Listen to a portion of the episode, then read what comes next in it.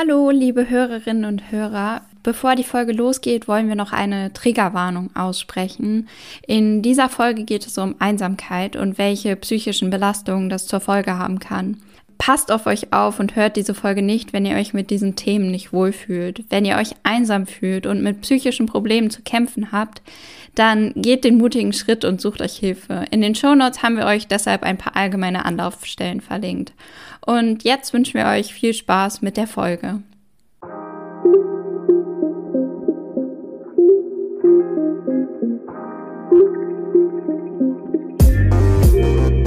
Hey, schön, dass du dabei bist. Auf eine Story mit Antonia und Lina.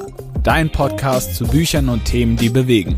Themen aus Gesellschaft, Politik und dem Leben. Hallo und herzlich willkommen zu unserer zweiten Folge von Auf eine Story. Und wir, Antonia und Lina, freuen uns einfach, dass wir jetzt schon die zweite Folge aufnehmen können und sind einfach, ja, ganz gespannt, worüber wir heute reden werden.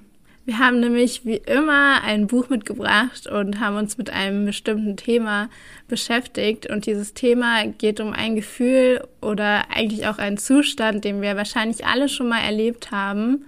Und genau dazu habe ich auch direkt eine Frage an dich, Lina. Und zwar, hast du dich eigentlich schon mal so richtig einsam gefühlt in deinem Leben? Ja, bestimmt schon mal irgendwie. Mir fällt jetzt nicht unbedingt eine richtig konkrete Situation ein. Ich weiß, dass es irgendwie in der Schulzeit immer wieder Situationen gab, wo ich mich doch einsam gefühlt habe. Oder auch während der Corona-Pandemie. Da hat man ja viel alleine Zeit verbracht und da ging es mir auch so, dass ich da oft öfter, vor allem am Anfang, irgendwie so ein Einsamkeitsgefühl hatte. Wie war das bei dir? Mm, also wenn ich an Einsamkeit denke, dann fällt mir eigentlich auch direkt die Pandemie ein, genauso wie bei dir. Gerade der zweite Lockdown, also dieser Lockdown, der zwischen Winter 2020 und 2021 war, also in diesem Übergang zwischen den Jahren, der hat sich ja sehr lang gezogen und ich bin da auch gerade in eine neue Stadt gezogen und war halt neu da und wenn ich an Einsamkeit denke, dann denke ich genau an die Zeit eigentlich um Einsamkeit und das Alleinsein geht es auch in dem Buch, über das wir heute reden wollen, was wir für diese Folge gelesen haben. Und der Titel sagt es eigentlich auch schon. Das Buch heißt Allein von Daniel Schreiber. Und Daniel Schreiber wurde 1977 geboren und hat 2007 die Susan Sonntag Biografie Geist und Glamour geschrieben.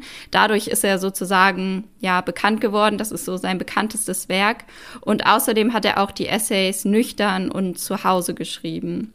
Und in dem Buch geht es einfach darum, dass immer mehr Menschen alleine sind und gerade in der Corona-Pandemie viele damit zu kämpfen hatten. Und Einsamkeit und Alleinsein in der Gesellschaft sind Themen, die einfach, ja, irgendwie tabuisiert werden. Und Daniel Schreiber setzt sich damit auseinander, warum Alleinsein irgendwie so als Scheitern angesehen wird und ob man allein sein, alleine glücklich sein kann und wie man, obwohl man alleine ist, trotzdem gut leben kann und auch zufrieden leben kann. Dabei thematisiert er auch Freundschaft und verbindet das Ganze einfach mit eigenen Erfahrungen und philosophischen und soziologischen Ideen. In dem Buch spielt auch die Pandemie, also die Corona-Pandemie, eine zentrale Rolle und auch bei uns beiden kam ja direkt beim Wort Einsamkeit die Pandemie auf. Und das Interessante ist, es gibt auch eine Studie dazu sogar, also die wurde von der Bertelsmann Stiftung in Zusammenarbeit mit der Universität Hildesheim gemacht und mit der Universität Frankfurt. Und die hat dabei junge Menschen im Alter zwischen 15 und 30 Jahren befragt, wie sie sich während der Pandemie gefühlt haben. Und dabei ist rausgekommen, dass 61 Prozent der Befragten sich seit der Pandemie teilweise oder dauerhaft einsam gefühlt haben. Ich finde, das ist schon eine beträchtliche Zahl, die man, also über die man auch erstmal so ein bisschen nachdenken muss, weil 61 Prozent, das sind jetzt nicht wenige. Ganz interessant ist auch, wir haben ja auch eine Umfrage auf Instagram gemacht, in unserer kleinen Community auf unserem Instagram-Account. Die ist natürlich nicht repräsentativ, weil so eine große Community haben wir ja jetzt auch nicht. Aber was dabei herausgekommen ist, 62 Prozent von euch, die an der Umfrage teilgenommen haben, haben sich auch seit der Pandemie besonders einsam gefühlt. Und ich finde, das ist schon echt interessant, dass das anscheinend viele so sehen, dass viele dieses genau das gefühlt haben in einem Zeitraum, den wahrscheinlich viele ähnlich wahrgenommen haben. Ja, ich finde auch, dass man voll viel so während der Pandemie darüber geredet hat, ja, jetzt ist man so allein und muss die Zeit irgendwie rumkriegen oder so. Aber man hat halt nie wirklich gesagt, ja, ich fühle mich einsam. Also ich glaube, das haben die wenigsten wirklich dann so währenddessen auch wirklich ausgesprochen und das nochmal jetzt so schwarz auf weiß mit Zahlen zu sehen, finde ich einfach schon, schon krass. 62 oder 61 Prozent ist ja wirklich viel, über die Hälfte.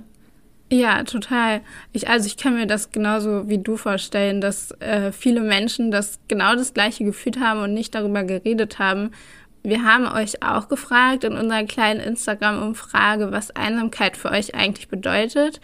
Und da ist herausgekommen, dass Einsamkeit für die meisten von euch sehr negativ konnotiert ist. Also eure Antworten waren zum Beispiel, dass Einsamkeit für euch bedeutet, traurig zu sein und antriebslos und dass es auch ein Gefühl ist, was schwer auszuhalten ist. Wie ist das bei dir, Lina? Wie würdest du Einsamkeit beschreiben? Einsamkeit ist für mich irgendwie schwer zu definieren, aber ich finde, dass es auf jeden Fall dass Einsamkeit und Alleinsein nicht dasselbe sind. Also ich kann auch einsam sein, wenn ich Menschen um mich habe. Dann kann ich trotzdem dieses Gefühl haben, ich gehöre nicht dazu oder ähm, ich fühle gerade nicht so diese Bindung zu den anderen, dass ich wirklich das Gefühl habe, dass die Menschen da sind. Und ähm, ja, ich finde es so schwer in Worte zu fassen, weil es eben ein Gefühl ist. Aber ja, wie gesagt, es ist nicht, Einsamkeit und Alleinsein ist nicht dasselbe für mich. Ich finde es interessant, dass du es auch direkt in Zusammenhang mit menschlichen Kontakt stellst, weil bei den Instagram-Antworten auch ein paar dabei waren, die das auch in Kontakt mit Menschen äh, in Zusammenhang gesetzt haben. Also zum Beispiel war eine Antwort, dass Einsamkeit für sie oder ihm bedeutet, dass niemand da ist, dem man vertrauen kann oder dass sich nach menschlicher Nähe gesehnt wird, die dann aber nicht erfüllt wird. Und eine Antwort war sogar, Einsamkeit bedeutet, selbst inmitten von Menschen nicht gesehen, gehört und wertgeschätzt zu werden. Und ich finde, das zeigt nochmal, dass für manche Menschen Einsamkeit auch bedeutet, dass es über die bloße Anwesenheit von Menschen hinausgeht. Das äh, finde ich eigentlich auch so. Also wenn ich über Einsamkeit nachdenke, dann empfinde ich das auch so, dass Einsamkeit nicht direkt bedeutet, allein zu sein, und ich finde auch, dass Einsamkeit schon ein sehr negatives Gefühl ist. Also wenn ich an Einsamkeit denke, habe ich keine positiven Konnotationen im Kopf. Ich finde, es fühlt sich so ein bisschen wie eine Leere an. Und kennst du das ähm, englische Wort numb? Was mhm. ja so. Ja, ja. Was ja so ein bisschen so bedeutet betäubt oder taub. Und ich finde, also wenn ich jetzt Einsamkeit mit einem anderen Wort beschreiben müsste, dann würde ich, glaube ich, sogar das Wort nehmen, aber halt auf Englisch, weil ich finde, es hört sich irgendwie sehr nach Einsamkeit an. Ich weiß auch nicht wieso, weil es ja eigentlich ein ganz anderes Wort ist, aber ähm, so würde ich Einsamkeit irgendwie beschreiben. Ja, auf jeden Fall. Ich finde auch super interessant, dass ähm, die unterschiedlichen, äh, an, also dass die Antworten, die bei der Instagram-Umfrage so unterschiedlich waren auch. Klar, es geht irgendwie alles in dieselbe Richtung, aber ich glaube doch, dass jeder irgendwie Einsamkeit auch ein Stück weit anders empfindet. Ähm, ja, dass Einsamkeit sich auch unterschiedlich anfühlen kann. Das zeigen ja auch die Definitionen, die die Forschung für Einsamkeit gibt. Also wir haben ja beide mal so ein bisschen recherchiert, was ist eigentlich Einsamkeit und ich bin da auch eine Definition im Psychologie-Lexikon von Spektrum gestoßen. Und da wird Einsamkeit halt auch als subjektives Phänomen beschrieben. Und was auch sozusagen aus dem Spannungsbogen von Individualität und Sozialität entsteht. Also, dass es halt ein ganz subjektives Gefühl ist. Ja, und es geht eben um diese, diese Diskrepanz zwischen den gewünschten und den tatsächlichen sozialen Beziehungen. Also das, was wünsche ich mir, welche Menschen wünsche ich mir an der Seite und welche Menschen habe ich tatsächlich an der Seite. Also ich kann mich irgendwie in einem Umfeld von Menschen begeben, ähm, befinden, aber ähm, wenn ich mich dort nicht so wohlfühle oder so, dann kann ich mich trotzdem einsam fühlen, weil ich mir eben etwas anderes wünsche. Ja, so stelle ich mir das auch vor. Also wenn ich Einsamkeit beschreiben müsste, würde ich es auch so beschreiben. Ich finde auch interessant, du hast es ja mit diesem äh, Begriff Nump auch beschrieben, so dieses irgendwie Nichts fühlen so. Ähm, aber ähm, in der Forschung, in der Definition wird es auch oft als schmerzhaftes Gefühl ähm, beschrieben. Also, dass wir wirklich, ja, das schmerzhaft fühlen, dass wir einsam sind. Das finde ich auch super spannend, weil mit Schmerz man ja oft, ähm, ja, sowas auch verbindet. Einfach, ja, ich bin jetzt hingefallen und habe mir das Knie aufgeschlagen und dann empfinde ich Schmerz oder so. Aber halt, dass es auch so ein innerlicher, psychischer Schmerz ist. In der Zeit gab es auch einen ähm, Gastbeitrag vom Psychoanalytiker Sudia Kaka und der hat zum Beispiel beschrieben, dass Einsamkeit eigentlich die Erschöpfung liebevoller Verbundenheit ist, was ja auch wieder genau diesen Zusammenhang mit dem menschlichen Kontakt direkt zieht und dass es auch ein Versickern der Lebenskraft bedeutet. Ja, und im Grunde soll uns ja Einsamkeit ähm, so ein bisschen einfach schützen.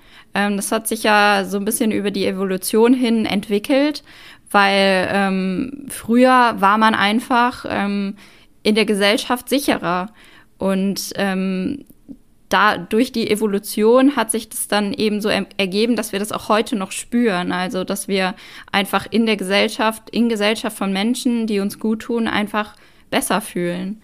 Ich finde, das zeigt ja auch irgendwie die Situation heutzutage, so wie Menschen sich gegenseitig unterstützen oder so, dass wir da wirklich auf andere Menschen auch angewiesen sind, die für einen da sind.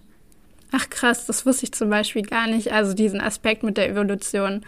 Ich habe auch so ein bisschen darüber gelesen, wie Einsamkeit eigentlich entsteht. Und da habe ich viel gelesen, dass die Ursachen sehr vielfältig sind. Also zum Beispiel kann Einsamkeit auch sehr oft im Großstadtleben entstehen, wo du ja erstmal denkst, so, hä, in der Großstadt, da leben so viele Menschen, du bist eigentlich nie allein, aber gerade diese Anonymität der Großstadt kann halt sehr schnell Einsamkeit hervorbringen.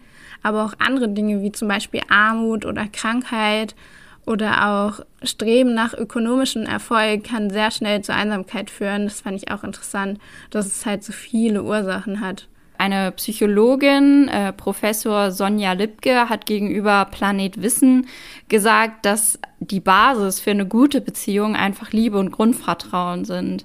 Und wenn wir diese Liebe und Grundvertrauen nicht spüren äh, und auch schon in der Kindheit nicht gespürt haben, dann fällt es uns einfach richtig schwer, ähm, ja, Beziehungen zu anderen Menschen aufzubauen. Und das macht Einsamkeit dann auch einfach wieder wahrscheinlicher, dass wir ein, uns einsam fühlen. Ich finde es schon interessant, dass in der Kindheit da anscheinend schon eine Grundlage für geschaffen wird. Ja, und ähm, wenn man wenn man überlegt, dass ja zum Beispiel Daniel Schreiber, der das Buch geschrieben hat. Der ist 1977 geboren, also äh, gut 20 Jahre vor uns. Der ist gut 20 Jahre älter und der setzt sich mit so einem Thema auseinander. Wir setzen uns mit so einem Thema auseinander. Viele alte Menschen müssen sich damit auseinandersetzen. Und es gibt mit Sicherheit auch Kinder, die das eben spüren, wenn sie diese Liebe und dieses Grundvertrauen nicht ähm, von ihren Eltern nicht entgegengebracht bekommen. Und da sieht man, dass Einsamkeit nicht nur alte Menschen, nicht nur junge Menschen betrifft, sondern einfach Menschen aller Altersstufen. Genau, irgendwie, wenn man an Einsamkeit denkt, dann hat man immer dieses Bild vor Augen, ne, dieser von alten Menschen, die, weiß nicht, alleine auf der Parkbank sitzen. Das ist so das klassische Bild, aber es ist halt gar nicht so. Einsamkeit kann in den verschiedensten Lebensphasen entstehen. Ich fand auch super spannend, dass man einfach immer wieder liest, dass sogar von der Epidemie der Einsamkeit gesprochen wird, weil es einfach ähm, ja alle Gesellschaftsschichten betrifft und alle Altersstufen und dass es einfach immer, immer mehr wird in unserer Gesellschaft. Was ich auch interessant fand, ist, was mir auch vorher gar nicht so klar war, dass Einsamkeit, also jedenfalls chronische Einsamkeit, wirklich ein Risiko für physische und psychische Krankheiten mit sich bringt. Das war mir auch vorher gar nicht so klar, mhm. dass zum Beispiel das Risiko für Schlaganfall oder Krebs dadurch erhöht, erhöht wird, aber auch für Angststörungen oder Depressionen. Und das zeigen zum Beispiel auch Studien aus der Psychologie. Aber auf der anderen Seite kann Einsamkeit natürlich auch, muss Einsamkeit nicht immer chronisch sein und muss nicht immer diese schwerwiegenden Folgen haben. Also auf der anderen Seite kann Einsamkeit natürlich auch als bewusster Rückzug gewählt werden und auch Kraft geben. Ähm, ich meine, in dem Buch von Daniel Schreiber, da gibt es ja auch diese, ähm, dieses Kapitel, wo er sich bewusst einfach so in die Berge zurückzieht und dort wandern geht und er einfach merkt, wie gut ihm das tut. Ähm, und er dort einfach immer wieder mal einzeln auf Menschen trifft, aber eigentlich gar nicht viele Begegnungen hat und diese selbstgewählte, dieses selbstgewählte Alleinsein, diese Einsamkeit irgendwie auch gut ist und ihm da irgendwie auch gut tut. Ja, das fand ich auch ein sehr starkes Kapitel. Aber das hat bei mir so ein bisschen die Frage aufgeworfen, was jetzt eigentlich der Unterschied zwischen Alleinsein und Einsamkeit ist. Weil so die Definitionen, die wir jetzt so gelesen und gehört haben, die waren ja immer schon sehr negativ bei Einsamkeit. Und dann gibt es doch wieder die Beispiele, die zeigen, dass Einsamkeit auch positive Auswirkungen haben kann. Und irgendwie bin ich mir dann nicht so sicher, was ist jetzt der Unterschied zwischen beiden also was ich so gelesen habe, ist einfach allein sein selbstgewählter Zustand und Einsamkeit suchst du dir nicht aus. Und ähm, dementsprechend, wenn ich mich selber dafür entscheide, allein zu sein, dann ist es auch eher positiv konnotiert, weil ich mich eben selbst zurückziehen kann, bewusst allein sein kann, die Zeit nutzen kann, mich auf mich konzentrieren kann und einfach das machen kann, worauf ich gerade Lust habe. Und das empfinden ja viele auch als gut. Und das äh, kann ja auch Kraft geben, wenn man eben zum Beispiel von introvertierten Menschen ausgeht.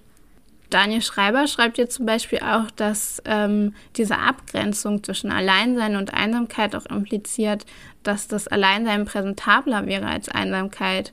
Ich finde, da wirkt auch so ein bisschen ein, ein Appell mit, dass wir auch selbstgewählte Einsamkeit oder auch Einsamkeit generell mehr akzeptieren müssen, dass wir da nicht immer diese Abgrenzung machen dürfen. Ja, auf jeden Fall. Ich meine, ähm, Einsamkeit ist ja irgendwie auch ein Stück weit so ein bisschen tabuisiert. Also wie ich ja eben schon mal gesagt habe, dass am Anfang der Pandemie eigentlich fast niemand gesagt hat, ja, ich fühle mich einsam, sondern eher so ein bisschen davon gesprochen wurde, ja, ich bin gerade, ich sehe gerade nicht so viele Menschen und das fällt mir nicht so leicht, aber ich glaube, wenige Menschen haben das wirklich so klipp und klar gesagt, dass sie sich einsam fühlen, weil es ja schon so ein Bild davon gibt, dass man immer sieht, ja, andere Menschen verbringen Zeit mit anderen Menschen und ich muss das jetzt auch und ich muss und dann, ich glaube, durch Vergleichen fühlt man sich da oft sehr schnell, ja, da, als dürfte man das nicht ausdrücken, wenn man sich einsam fühlt. Glaube ich auch. Ich habe auch das Gefühl, auf Einsamkeit, Einsamkeit ist so ein Tabuthema. Aber das ist so ein Thema, das ähm, stellen wir, glaube ich, ein bisschen hinten an, weil da reden wir später noch mal drüber und zwar ausführlicher. Jetzt interessiert mich erstmal, braucht es eigentlich manchmal Einsamkeit im Leben? Also was meinst du, Lina? Brauchen wir manchmal Einsamkeit? Ich glaube, wir brauchen keine Einsamkeit, aber ich glaube, wir brauchen es manchmal einfach allein zu sein und da ist, glaube ich, diese Unterscheidung wieder ganz wichtig. Äh, manche Menschen sind eben gern schon mal allein. Also ich selber merke einfach, wenn ich viel unter anderen Menschen bin, dann brauche ich auch meine Zeit für mich und dann muss ich mich mal zurückziehen und alleine sein, ähm, um dann wieder Kraft zu tanken. Da sind auch die Stichworte introvertierte und extrovertierte Menschen sollten da, glaube ich, auch genannt werden, weil das natürlich da auch einen super Einfluss drauf hat. Ähm, ja, und deshalb glaube ich einfach, Einsamkeit braucht es nicht, aber es braucht das Alleinsein. Wie ist das mit dir? Bist du auch schon mal gerne allein? Also verbringst du gerne auch Zeit allein oder fällt dir es eher schwer? Ich ähm, bin auch so ein Mensch, der die Zeit alleine sehr braucht. Ich schöpfe da auch total Kraft raus und ich, ich habe das, ich glaube, das habe ich vor allem auch durch die Pandemie gelernt, dass ich auch bewusst manchmal jetzt alleine bin und dann auch gar keine FOMO mehr habe, also keine Fear of Missing Out, sondern einfach jetzt weiß, okay, meine Freunde und Freundinnen machen jetzt vielleicht was zusammen und ich bin nicht dabei, aber ich habe das ja gewusst, gewäh bewusst gewählt und das, ähm, ich finde, das ist so eine ganz gute Folge, die ich aus dieser Einsamkeit oder dem Alleinsein äh, gezogen habe. Allerdings auch dieses Gefühl der Einsamkeit, weil ich persönlich das für mich ja sehr negativ be ähm, beschreibe, darauf könnte ich jetzt schon verzichten. Ja, wir haben ja äh, in der Instagram-Umfrage auch gefragt, was das Alleinsein äh, mit unserer Community in der Pandemie gemacht hat. Was sind denn da so für Antworten gekommen? Das würde mich auch super interessieren, wie einfach andere damit umgegangen sind oder wie sie sich einfach da gefühlt haben. Die Antworten waren eigentlich sehr gemischt. Also es gab natürlich auch negative Stimmungen, die das Alleinsein seit der Pandemie mit sich gebracht hat. Da zum Beispiel wurde viel von Pessimismus gesprochen, aber auch sogar von depressiven Stimmungen, was natürlich auch besorgniserregend ist. Ähm, andere haben aber auch geschrieben, dass das Alleinsein sie zum Nachdenken gebracht hat, dass sie über ihr eigenes Leben nachgedacht haben und über die Menschen, die sie umgeben. Und wieder andere haben auch sehr positive Gefühle damit verbunden. Also eine Antwort war zum Beispiel, dass sie gelernt hat, auf den eigenen Körper mehr zu hören und auch ehrlich zu sagen, wenn soziale Kontakte jetzt einfach zu viel sind. Also genau das, was ich ja auch so ein bisschen gelernt habe. Eine Antwort fand ich auch sehr schön, die war, ich habe es tatsächlich genossen, mal weniger um die Ohren zu haben. Das zeigt ja auch mal wieder, wie subjektiv Alleinsein und dann auch Einsamkeit wahrgenommen werden kann. Ähm, ich kann mich mit den Antworten auch voll identifizieren und mir ging es auch so wie dir, dass es anfangs überhaupt nicht leicht war, so viel allein zu sein. Und ich habe auch in einer anderen Stadt gewohnt, in einer WG, die eher eine Zweck-WG war. Und äh, dann war eben nicht immer mal jemand zum Quatschen da und man konnte sich nicht so gut treffen und dann immer nur alles online. Aber ich habe die Zeit dann einfach versucht, auch anders zu füllen und habe mich dann auch ein Stück weit daran gewöhnt. Also ich habe auch versucht, die Zeit zu nutzen und kreativ zu sein, zu lesen, Sport zu machen und so. Und dann habe ich schon gemerkt, dass ich mich daran gewöhnt habe. Aber ich weiß nicht, ob ging es dir auch so, dass einem dadurch auch soziale Beziehungen viel, viel wichtiger geworden sind und man jetzt das auch viel mehr genießen kann und dann auch genauer weiß, wie man sich das einteilt, das Alleinsein und unter Menschen gehen? Ja, total. Also das, das würde ich genauso unterschreiben. Ich finde, das hat man so zu schätzen gelernt. Ähm, das Ding ist, vor allem im ersten Lockdown, da war ja auch vieles neu. Wir wussten alle nicht, was passiert jetzt, aber Trotzdem fühlt sich der erste Lockdown im Nachhinein für mich eigentlich eher wie so eine Art Erholungsurlaub an. Also ich habe viel Zeit für mich genutzt. Ich habe unglaublich viel gelesen. Auch obwohl in dieser Zeit ist, hatten wir auch in der Familie einen sehr schweren Verlust, also der mich auch stark mitgenommen hat. Und obwohl ich diesen Verlust in dieser Zeit hatte, blicke ich insgesamt auf den ersten Lockdown relativ positiv zurück. Also klar, diese, diese Trauer, die ich damals hatte, die, die möchte ich nicht wieder haben und da, darauf hätte ich gut verzichten können. Aber insgesamt würde ich sagen, dass es allein seinem ersten Lockdown äh, sich schon anders angefühlt hat als im zweiten Lockdown, weil da war es wirklich sehr zehrend. Also es hat so an den Nerven gezerrt, allein zu sein, finde ich, im zweiten Lockdown. Und mittlerweile äh, ist es auch so, also mittlerweile blicke ich da nicht mehr so positiv drauf. Ich finde, weil mittlerweile so ein Weltschmerz damit einhergeht, also so viele Tote allein durch die Pandemie, dann diese Bedrohungen, die im Moment sind, wie der Krieg in der Ukraine, aber auch die Klimakrise. Ich finde Alleinsein im Moment so ein bisschen anstrengend, also nicht nur so ein bisschen, ich finde Alleinsein im Moment ähm, anstrengend und gerade einfach, also ich kann da im Moment nicht mehr so viel Kraft rausschöpfen, wie ich es mal konnte.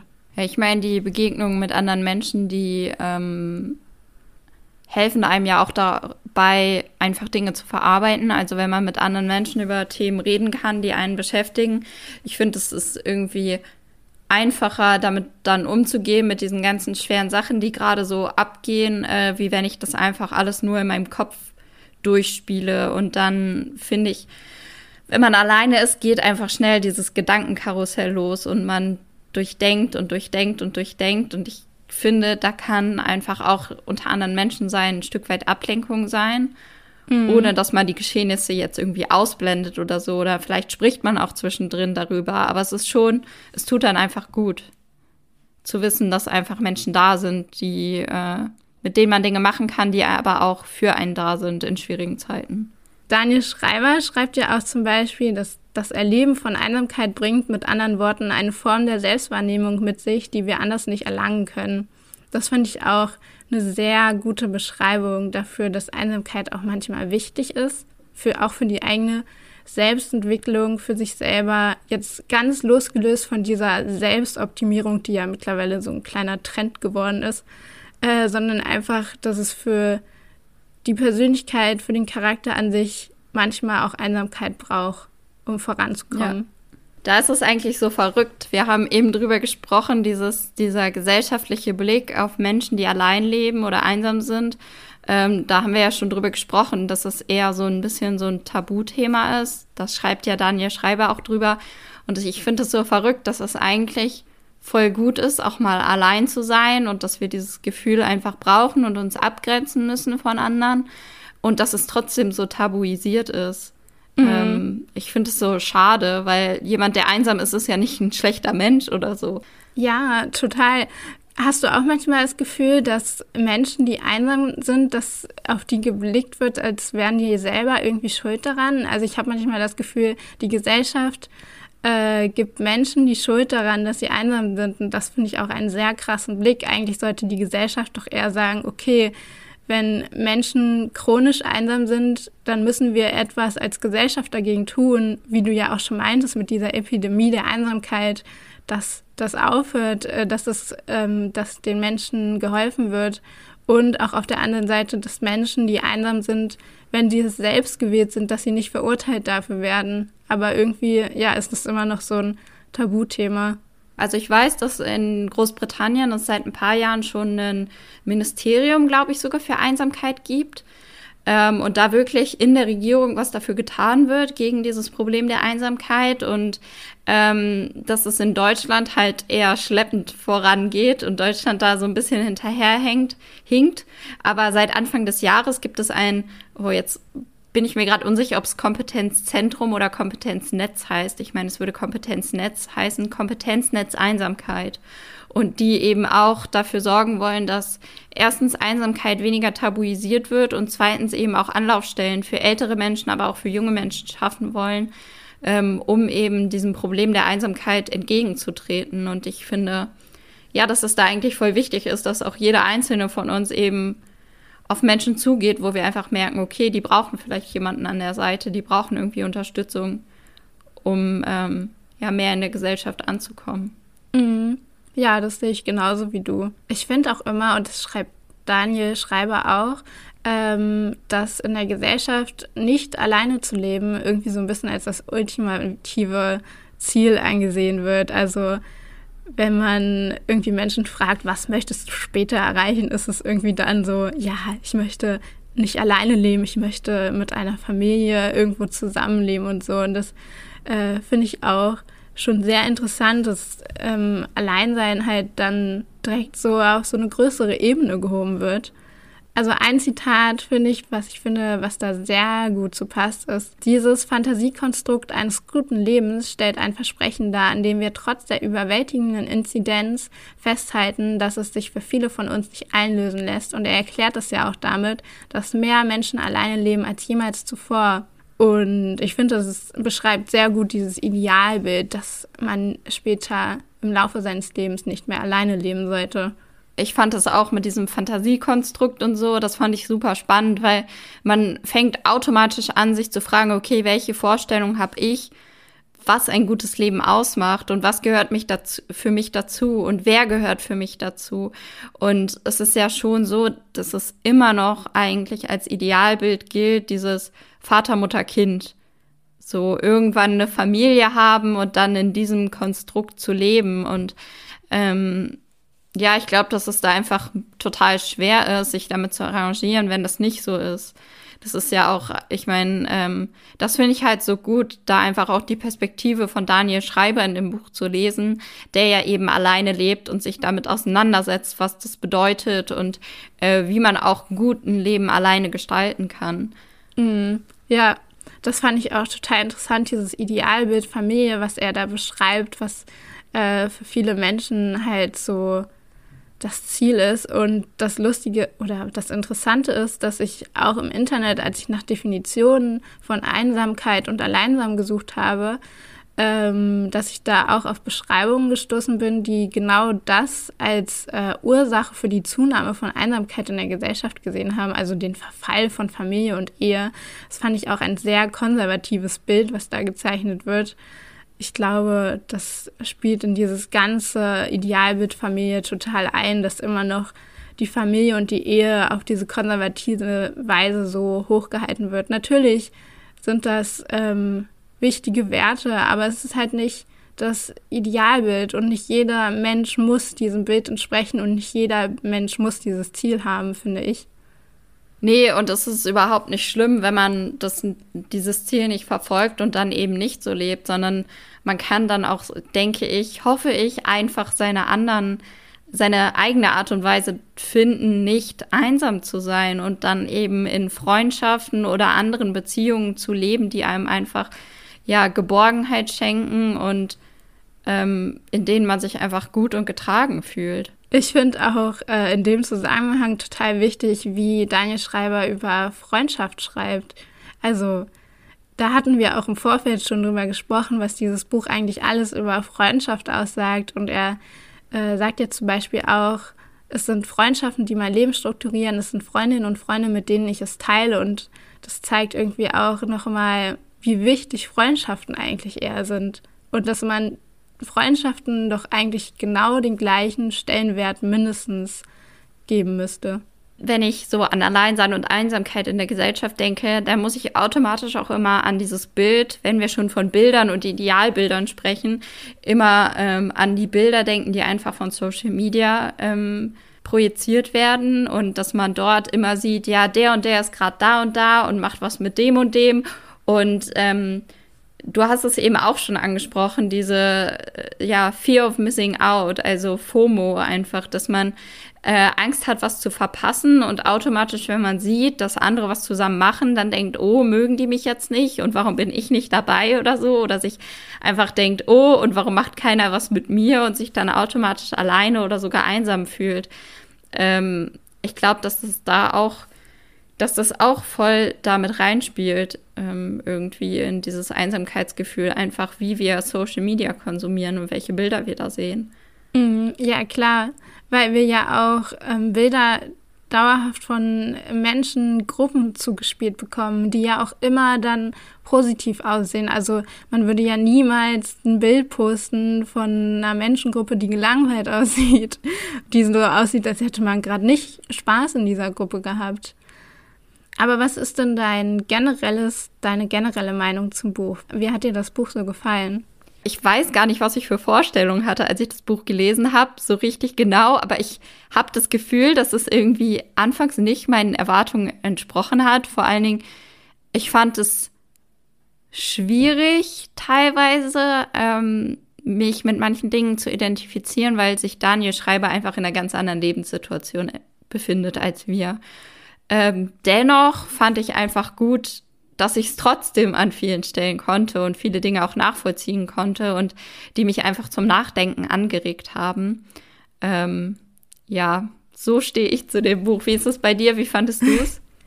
ähm, ich hatte, habe das so ein bisschen ähnlich wie du. Also ich hatte auch so ein bisschen Probleme reinzufinden. Das Buch ist ja so eine Mischung aus persönlichen Erzählungen und fundierten Wissen. Und das Problem, was ich, glaube ich, so ein bisschen hatte, war, dass ich bei den persönlichen Erzählungen manchmal nicht so reingekommen bin. Also ich finde es total stark, wenn ein Autor wie Daniel Schreiber so nah schreibt und so viel aus seinem privaten Preis gibt. Ich finde, das ist auch was sehr beeindruckendes, wenn Menschen die Leserinnen und Leser so nah an sich ranlassen. Und trotzdem habe ich da einfach manchmal nicht hingefunden. Ich weiß auch gar nicht wieso. Ich glaube, das lag dann auch vielleicht eher an mir als Leserin als an Daniel Schreiber als Autor. Ja, aber das war so, glaube ich, so ein bisschen mein Problem. Aber das hat sich auch mit der Zeit gelegt. Ja, ich finde auch, dass man so wirklich reinkommen musste und sich dran gewöhnen musste. Und ähm, es ist aber ja auch so ein bisschen, äh, wenn man Bücher liest, liest, dann lernt man ja die Charaktere und ein Stück weit auch den Autor oder die Autorin eines Buches einfach Stück für Stück kennen. Und das hatte ich da auch so ein bisschen das Gefühl, dass man sich einfach an seine Lebenssituation gewöhnt hat, sage ich jetzt mal, die ja so anders ist zu unserer und sich dann doch da eher vielleicht auch ein bisschen reinfühlen konnte. Und was ich einfach ganz gut fand, beziehungsweise was ich finde, was das Buch auch so besonders macht, ist es einfach, dass es so aktuell ist, dass es ein aktuelles Thema ist und er sich auch wirklich mit der aktuellen Situation befasst. Also eben mit der Corona-Pandemie, dass das wirklich zum Thema wird. Und das hat mich einfach dazu gebracht, dass ich nochmal wirklich genau reflektiert habe, was die Zeit mit mir gemacht hat, ähm, wie ich das Alleinsein und die Einsamkeit in der Corona-Pandemie empfunden habe und ähm, das einfach dann mit diesem fundierten Wissen fand ich einfach, äh, das hat das Buch dann für mich doch lesenswert gemacht. Mhm, ja, das finde ich auch. Also es ist einfach, äh, es hat mir auch richtig viele Perspektiven aufgezeigt. Ähm, ich finde auch die Herangehensweise gut. Also Einsamkeit wird ja auch von vielen Seiten beleuchtet. Es wird auf literarische Weise beleuchtet, es wird auf wissenschaftliche Weise beleuchtet und ich finde, so insgesamt wird es dadurch halt zu einem sehr wichtigen Beitrag zu diesem Thema Alleinsein und Alleinsein und Einsamkeit. Manche seiner Aussagen habe ich zugestimmt, manche nicht, aber das ist ja auch eigentlich was, was so ein Essay, wie er ihn geschrieben hat, so mitbringt. Man muss ja nicht immer allem zustimmen, man muss nicht alles schon erlebt haben, aber insgesamt finde ich, dass ähm, Daniel Schreiber halt einfach ein sehr schlauer, reflektierter Mensch ist. Dadurch hat er dieses Thema sehr gut einfach ähm, von vielen Seiten beleuchtet. Also ich habe dadurch eine ganz neue Perspektive auch teilweise bekommen. Ähm, aber was ich auf jeden Fall finde und was ich glaube, was ich an dem Buch am besten finde, ist, dass das Buch so eine Art Oder an die Freundschaft ist. Also, dass ja. ähm, da habe ich eigentlich jeder Aussage von Daniel Schreiber zugestimmt, wenn es um Freundschaft ging. Ich finde, es hat mich auch sehr berührt an vielen Stellen, wie er über Freundschaft schreibt. Und das ist auch ein sehr wichtiger Aspekt in dem Buch, finde ich. Ja, es macht auf jeden Fall, es zeigt einem nochmal, wie wichtig Freundschaften sind und wie viel, wie wichtig es ist, auch da Zeit und Energie in gute Freundschaften zu stecken und dass man eben mit guten Freunden an der Seite ähm, auch gut alleine leben kann und nicht unbedingt in einer Beziehung sein muss. Ja, das sehe ich auch so. Und was ist dein Lieblingszitat? Ähm, mein Lieblingszitat, das geht nochmal, ich glaube, über sowas haben wir in der Folge gar nicht wirklich gesprochen. Aber es ist, sie meinen eine ganz gewöhnliche Freundlichkeit in unserem ganz alltäglichen Leben. Und es geht darum, dass er ähm, zwei ForscherInnen zitiert, ähm, die eben um so kleine, die über kleine Freundlichkeiten im Alltag sprechen und allgemein Freundlichkeit in der Gesellschaft. Und ähm, mich hat es voll berührt, weil ich immer wieder merke, wenn ich irgendwie an der Kasse stehe oder so eine Kassiererin ein nettes Wort sagt ähm, oder man so einen kurzen Plausch irgendwie hält, dass das einem automatisch irgendwie ein gutes Gefühl gibt, also mir zumindestens. Und ich konnte mich mit diesem Zitat so total identifizieren, weil ich einfach glaube, wenn wir freundlich ähm, durch die Welt gehen und anderen Menschen im Alltag, in der Bahn, an der Kasse, ähm, beim Arzt im Wartezimmer oder so, die ganz klassischen Situationen, wenn wir den Menschen da einfach freundlich begegnen, ich glaube, dann kann so eine, so ein Gemeinschaftsgefühl in der Gesellschaft entstehen. Und ich glaube, da kann man unwissend ganz oft Menschen auch einfach ja eine positive, ein positives Gefühl geben, wenn sie, wenn es ihnen vielleicht gerade nicht so gut geht, obwohl man das einfach nicht weiß. Und ähm, ich finde, ich glaube, dass das auch helfen kann, einfach, dass sich Menschen weniger einsam fühlen, wenn sie einfach merken, okay, da, es gibt Mensch, nette Menschen dort draußen in der Welt. Das finde ich ein schönes Zitat. Ich hatte erst ein bisschen Angst, dass wir das gleiche Zitat haben. Ich also hat deins auch nicht so viel mit dem zu tun, worüber wir schon gesprochen haben, oder? Doch, okay. doch. Ich bin schon. gespannt. Also mein Lieblingszitat ist mit Abstand sogar, Freundschaften sind so perfekt und unperfekt in unser Leben eingewoben, wie es nur reale Dinge sein können. Ich glaube, da muss ich auch gar nicht so viel hinzufügen. Das ist ein, äh, glaube ich, ein guter Punkt und äh, ein gutes Schlusswort, um diese Folge einfach zu beenden. Ich hoffe oder wir hoffen, dass wir euch nochmal auch unsere Perspektive auf das Thema Alleinsein und Einsamkeit geben könnten, dass ihr, dass es euch zum Nachdenken bringt, dass ihr über das Buch nachdenkt und das Buch vielleicht sogar lest. Wir legen es euch jedenfalls ans Herz, das Buch zu lesen. Und dann würden wir uns freuen, wenn ihr unsere Folge bewertet, dass ihr unseren Podcast abonniert auf allen Podcast-Kanälen, die es so gibt, auf den gängigen Podcast-Kanälen. Und ihr könnt auch gerne unserem Instagram-Account folgen. Da findet ihr immer aktuelle News zum Podcast, aber auch andere Themen. Und die Quellen, die wir benutzt haben, die findet ihr auch in den Show Notes. Ähm, danke fürs Zuhören. Und dann bis zum nächsten Mal, wenn wir uns wieder auf eine Story treffen.